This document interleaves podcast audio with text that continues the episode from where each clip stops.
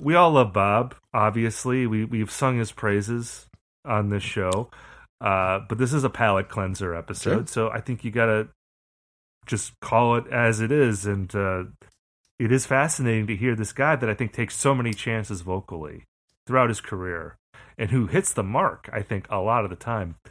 To just see him fall on his face, I mean, it, it is very instructive. I think, and it does make me feel like, okay, this is giving me a new appreciation of his phrasing Totally. because uh, I feel like the the phrasing in the show is like it's so it's e- it's either perfunctory or uh, thoughtless. perfunctory is the word. Yeah, that's the thing is when you said he takes risks, like the the problem with his performance here is that it's not risks, it feels like muscle memory and he's just like falling into these patterns.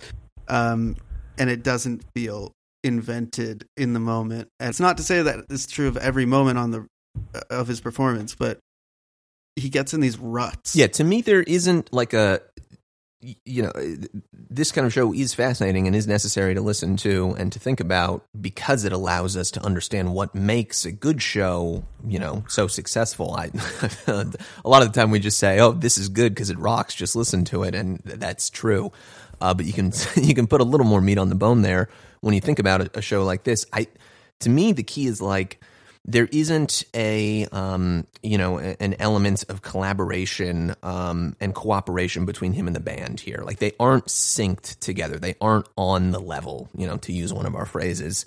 Uh, but seriously, um, you know, in the best cases, right up until today, Bob is able to go off, you know, in his own direction on these flights of fancy and spit out some wacko new uh, cadence or uh, deliver a new lyric or jam a bunch of words into one line where they don't belong. And the band can keep up with that and kind of catch him, you know, kind of cradle him uh, with a net beneath it and make it all work. And they just kind of are synced. They're they're on the level together. And this this show they're just not for whatever reason and it's hard to point to like you know that right there this is evidence of that but you get the feeling i do at least over time as you listen to it that they're just they're not able to kind of come to an agreement you know psychically uh, uh, so to speak over the course of these 90 minutes or whatever and try as they might and the band certainly is trying and, and they do kind of rev things up on their own towards the end uh, towards the more like greatest hits element of this show uh, which we'll probably talk about momentarily. Um, they just they can't find him. You know, Tony and and uh, and Bucky and JJ. They just you know they're searching for Bob out there and trying to figure out how they can keep up with him and kind of cradle him, and they just can't get there. Yeah, and uh, there's I mean, something it- about this show too. Is like, I, I I think there's a lesson to be learned for all of us from it. It's not just about his like Bob Dylan and his uh his performance here. If, you know, if we could be also just for me listening to this is kind of makes me reflect on moments in my own life and or, or doing our show or anything where you have to like get out there and try to do it again and again and again and again and we talked about that a little bit with V Sean when when we were on Creative Control, um, and he asked us about what it's like to podcast, and it's like, you know, I think all three of us know that like you, you're not always like some you, I like it could be in a bad way, and just got to do it, and you got to like try to make the best out of it, and sometimes that's not good enough. Um, but to bring it back to what we were talking about earlier, it's like the nobility of the uh, pursuit is uh, sometimes all you have to uh, really cling to, and that's uh, you, you get to do another one. But um, Yeah, there's always another show. Well, I wonder, like historically, and not just talking about Bob Dylan, but just music, like musicians in general. Like, what is the history of like great concerts in Hawaii? Because I question. wonder if, like, because you're in hmm. Hawaii, do you really want to work in uh-huh. Hawaii? right, Do- Is this a place where you like want to put forth an effort? I feel I've never been to Hawaii. I imagine that it's a beautiful It's place. lovely. very nice. I've seen the, the the the Descendants, the George Clooney movie. You've listened to 11 tracks of Whack, the essential Hawaiian album. exactly Walter Becker. Walter Becker, case in point, you know, he he went to Hawaii to to chill out and to get his mind right. Dry out, yeah, farm some avocados. Because to me, like you talk about the connection between Bob and the band, I think the central problem with the show is that like Bob is not connected to himself. Mm. Yeah, Like and you talk about podcasting and you know, sometimes you're not feeling it. To me, when you're not feeling it is when your brain is not connected to your mouth. When your mouth is moving, but your brain is like in a million other places. Sure. And maybe Bob was like, I need to get some sandals. I need to get some some cargo shorts and, and Hawaiian I need to get some I- I- sleep. I, I, need to, I just need to. I need a good hammock Yeah. here, uh, you know, that I can rest in. And meanwhile, his mouth is, you know, spitting out the times they are changing, which he can do by rote because he's done it so many times. But, you know, you just don't feel that connection that he has to his own material that you hear in the best shows, where he is ex- re-experiencing what the song's about and filtering it through his own world as it exists right now, and that's where you get the invention going on. This seems very by rote. I, I, I would just love to hear uh, uh, if there's a Hawaiian musical historian who could talk about the great shows in Hawaiian history that people have played there, because I feel like that might be a weird place to perform. for a lot Yeah, I, I think you're onto Yeah. something. I mean, Hawaii is kind of not the type of thing that is maybe necessarily the most conducive to galvanizing rock and roll music. It's like it it doesn't have. There's a different kind of relationship there. It might throw you off your game, maybe to like not have the typical tension that produces some of the great moments in uh, in rock live rock performance. I mean, I don't know. Maybe maybe there is something to that. Maybe it takes some time to recalibrate, like, and get into a groove with it when you're in such a place. And he doesn't have time to calibrate either because he is on the never ending tour and keeping up. He's three nights after this, he's up in fucking Seattle for two nights back That- to back at the that's Paramount. That- insane, like, man. He was in New Zealand like three days before, then he's in Hawaii for three days, then he's in Seattle, and he crams six shows in the space of like 10 days or something. Like, I, I can't even imagine. Yeah, it's like they're trying to kill Bob here. Like his his you know the the tour people, like this this routing. It seems insane. You, you're used to this kind of routing, uh, you know, like in the '60s before they figured out how to tour. You'd figure like by the '90s there would be, but he was probably insisting. Yeah, it was probably they his call. Yeah. Just squeeze all these shows in because he's a maniac.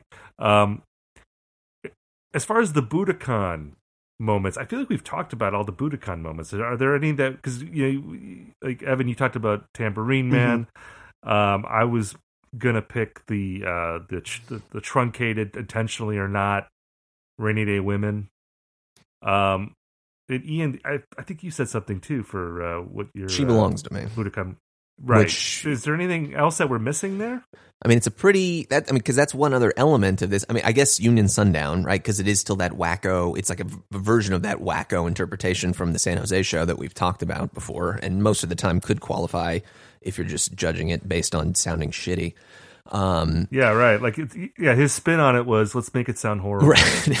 Uh, we're going. We're gonna try something new, folks. One of my greatest songs ever. Let's just make it sound like dog shit. Wait, did you notice that moment in, in Union Sundown? By the way, just totally unrelated, but like, where it sounds like he they're just they say Union Sundown as if they they didn't know they're about to play it. Yeah. You know, well, I feel like there's a lot of songs where you can hear Bob say to the band, "We're playing," you know, Like, we'll say the song title. It's totally they play it. possible that they just didn't know like what they were doing until two seconds ago, and then they're just there. They are playing it. Ugh. I think that the times they're changing is also one where it is it is rough. to say the least. I'm gathering people wherever you roam. Running wild wherever you roam.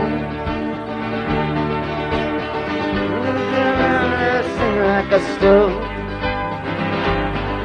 If your time for you is worth saving. Better start swimming or you'll sink like a stone.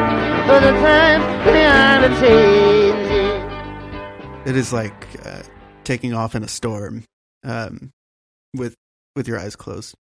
Um, a lot of a lot of I? uh, comparisons to flying a plane badly uh, on my part in this episode, but it seems like that's an easy it, thing to bring. It. it's apropos. It's apropos, and I, it, look, this might be again me stretching to uh, give compliments to Bob for this show, but our Watchtower check. Yeah, Watchtower Watch. There must be some way out of here. There is a Watchtower in this show. Yes, Yes, There it is. I thought it was pretty good Watchtower. I Watchtower. thought so too. You No. say that every time we talk about Watchtower. I actually agree. I, I was listening to it this morning again, and I, I did think they're they're cooking.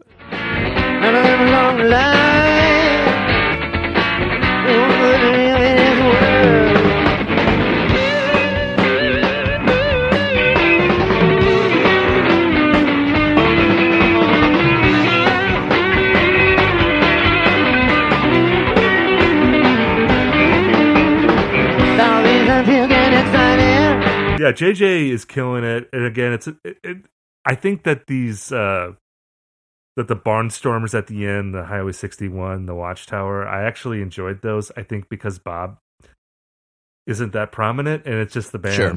cooking, and so. Uh, I, I know that there's been some Highway 61 fatigue here in the ranks uh, in recent episodes, but I'm still in the zone where I'm appreciating the uh, the shredding that goes on at that part of the show. Even acknowledging there's a little bit of blues rock uh, fatigue maybe setting in with me as well, but um, after the desert of this show, I I enjoyed a little bit of the red meat at the end of. Okay, we're just gonna rock. That's now. fair. This Watchtower has kind of a punky energy to it. There's some really good like rhythm guitar. It's like it's pretty tight and like uh, sharp. I actually, it's a good one. I you know The show is rapidly becoming true a of- big fan of All Along the Watchtower, which started as our most loathed song in the entire discography. Well, every time it's not Well, boring now- for some this is reason. the thing you were like, just talking about, hey. Stephen. It's when you just spend time with a record, when you just listen to it again and again, you're like, oh, you know Well, what? yeah. I actually like it. Well, again, this is all uh, in a certain context. Uh, you know, I'm not. I'm saying it. I'm enjoying it in the context of the Sure. show and enjoying it in the context of, Qualified. of Watchtowers. Uh, just to uh, to uh, piggyback on Evan's point about the the punky rhythm guitar, I that was one thing I liked about the Absolutely Sweet Marie, Mhm. which is pretty ragged. Again, like it uh, seems like it's on the verge of falling apart, but I was appreciating it, I guess, on that song because it, it's upbeat and it has a certain vibe to it. I think. Where are you tonight, sweet Marie? I waited for you when I was empty. I waited for you when you me. I waited for you.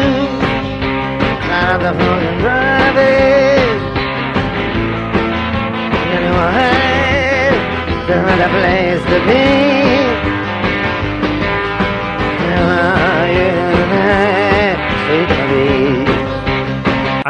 The like the rocking part of the show, which can be tiresome, was probably my favorite part of the show. Like toward the end, aside from the acoustic songs, um, and then going into blowing in in the wind at the end. Um, I like the ending of the show. Maybe because it was the ending of the show, Right, yeah. Yeah. you like it We're- we're because it's almost almost over. yeah, I think things pick up a little bit towards the end. It it is like going back to one of you mentioned just like this feeling like a really rote kind of performance. I think that's part of the problem is just like this is a real greatest hits type of set, you know, like there's very little kind of delicious meaty morsels for people like us once you get beyond most of the time in Union Sundown because like rainy day women, just like a woman stuck inside a mobile, she belongs to me and Love Minus Zero. Those are like semi deep cuts, but then you know Tambourine Man, Times, Highway, Absolutely Sweet Marie, Watchtower, Blown Away. It's just like. Uh, I, I, if Bob had more interesting material to be singing, I think he might have been more into it. And I'm actually kind of like puttering around other late 90 or 92 um, set lists in the background right now. And he did like a seven night stand at the Pantages at the end of this tour, uh, where he was dropping like What Good Am I, Lenny Bruce, um, Fourth Street, Disease of Conceit. Um, so I got to listen to a couple of those, but like those, Yeah. everything's broken, but those seem like more I mean, potential. Fall '92, I think, is pretty great. I, Well, this I, was I spring like that's 92. acknowledged. Was this it? is just Okay, 'cause literally the end of this spring run. He goes to the Pantages for seven nights and does all of these crazy shows. Well, and again, you know, I mean, the San Jose show was amazing. You know, I mean, there were there were definitely uh, really good Oh, shows. I did Friend of the Devil time. one night. Pantages Friend of the Devil. That's not the Yep. first time that had happened. That's crazy. Nope, yep. To be clear, we he did that on the last uh, tour that we saw him when we saw him at the Pantages. He played uh, Friend of the Devil at the Pantages on May 16th, 90, 1992, and he also played it at the Pantages on June, I don't, do you remember when those were? 15th, 2022? So it was 30 like- years apart. Wow, that's so That's weird. beautiful. I love finding out little weird things like that. Just put another put another pin on the on the billboard, another another bit of little red Yeah, string. Another little thing that I don't know what to do with that information. Like, but it's there now. Your grandfather's birthday is that's been kicked out of your brain, but you now know that Bob played Friend of the Devil Yeah, at the you- Pantages you- 30 years apart. you lost one of those things and you gain another. Equally important. And it's clear Exactly. what is more important to remember anyway. I, I don't think there's anything, any doubt about that. Um, I think Evan alluded to the Bob Yes. talk in this episode already. Uh, which uh, was It's- that? Is that before Little? It's Moses? after Little Moses, No, it's before, Golden Golden, Vanity. Vanity. Yeah, he says something about spiritual. All right, that's the spiritual part of the show tonight. What? The full quote is, "All right, that was a spiritual the spiritual part of of the the show tonight." What? And then it says what, and he talks with the audience. Oh yeah, yeah. This one's got all that stuff in it. You'll Uh. see. It's got all that and more. And then he plays Golden Right. Vanity. He sounds pretty jovial too in that part. And yeah, he, and, and that's when he was throwing strikes. That part of the set. It's like everything was good, and then he started playing his own songs again, and we were back in in the doldrums. But I mean, this is the area where he was making good, uh, good as I've been to you. He hadn't made it yet. One of my top five albums by Bob Dylan is "Good as I've Been to You." I love it, and it seems like it's not a coincidence, perhaps, that his head is in that space, and he's like making the like the best parts of this show are when he's doing songs that could have easily ended up on that album. Like he's seems connected to that type of material, and he he sounds himself he even sounds happy when he's in the midst Yep. of it. It was his moving on skiffle era. It was when he was moving on skiffle in his own way. Right, and uh, again, if we want to bring it back to moving on skiffle, if we're talking Do about we want to bring it phrasing, back to moving on Skiffle? I think after this, we? you're gonna you you listen to some of the phrasing here, and then you just listen to moving on skiffle, and you'll realize what it's like to hear a master of phrasing. Well, he's rebooting. I think this is, a, you know, and we, I think we've talked about this before. This is a like a reboot era for him, where, uh, you know, maybe a little burned out as a songwriter, so he goes back to the source of his original inspiration. And like Evan said, he, I, I mean, before '92, I mean, late '80s, early '90s. Even if even if it's a bad show, he's going to sing beautiful versions of like these old folk songs, you know, Lakes of Pontchartrain and songs like that it's always going to be a stunner any show you listen to and it's just him reconnecting uh, with uh, his original muse and uh, i think that to circle back to our earlier conversation is really what it means to move on skiffle That's right. it means that you are moving back to what inspired you the, the, whatever the skiffle is in your own heart we all have a Mhm. different skiffle yours might be literal skiffle or it may be the metaphorical skiffle uh, but uh, that's the that's the key, Ian. And perhaps you haven't found the skiffle yet I suppose not. in your life. You got to find it. I think uh, our skiffle is is listening to Bob Dylan. Uh, Yeah, I think and listening talking to this about kind it. of shit is the skiffle, exactly. So it sounds to me, Stephen, like you're predicting after moving on skiffle a late career renaissance masterpiece from Van the Man for his next record. Is that is that now that he's recharged himself and he's gone back to the skiffle well, he's Right. he's ready to put out his own rough and rowdy ways here? Yes, If his if the amount of hatred in his heart does not c- uh, kill him, I think it will. Yeah, I, and there's no reason to think it will because, as we've established, he reverse engineers his spite into beautiful music, and he's done this for a long time. I think, And he's been always- looking svelte and trim. He looks swag up there on stage. Exactly. So I want him to continue to be an angry man in his every other aspect of his life because it works for him. He he has to reserve the beauty for his music, and every, he can just be ugly everywhere else. and that's all we need because we don't know Van Morrison. Who who cares what he's like in his personal life? Wish I was a big Virginia. Do we have any bootleg titles for Bob Dylan at the Oh. Waikiki Shell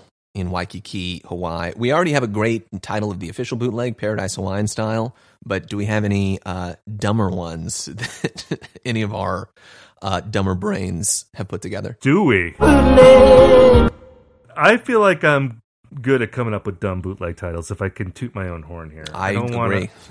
so I was thinking about, and this is this might be like a little too deep for the average Dylan fan who may not also be a, a cinephile. But I was thinking about okay, films that are set in Hawaii. Can I somehow, you know, incorporate that into a bootleg title that's also apropos for this show? And I hmm. came up with Punch Drunk Bob.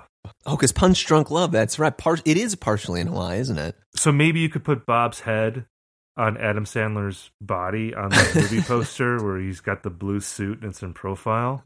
Okay, well, that movie didn't wasn't released at the time, so that's my I one know, I understand that, but uh, yeah, again, this that. is this is if we've excavated an even more. if you were to make the one right now, if you were to, Yeah. if you were to design it, um, yeah, if we if we did if we did the Benny Boy remaster, sure. I'm thinking now just of Punch Drunk Bob, Yeah. like that. The you know like the Philip Seymour Hoffman when he's in the when he's in his store just screaming into the fu- just like playing him like ten seconds of most of the time being played. Shut up! Shut up! Will you shut up? Shut up! Shut, shut, shut, shut, shut up! Shut up! Uh,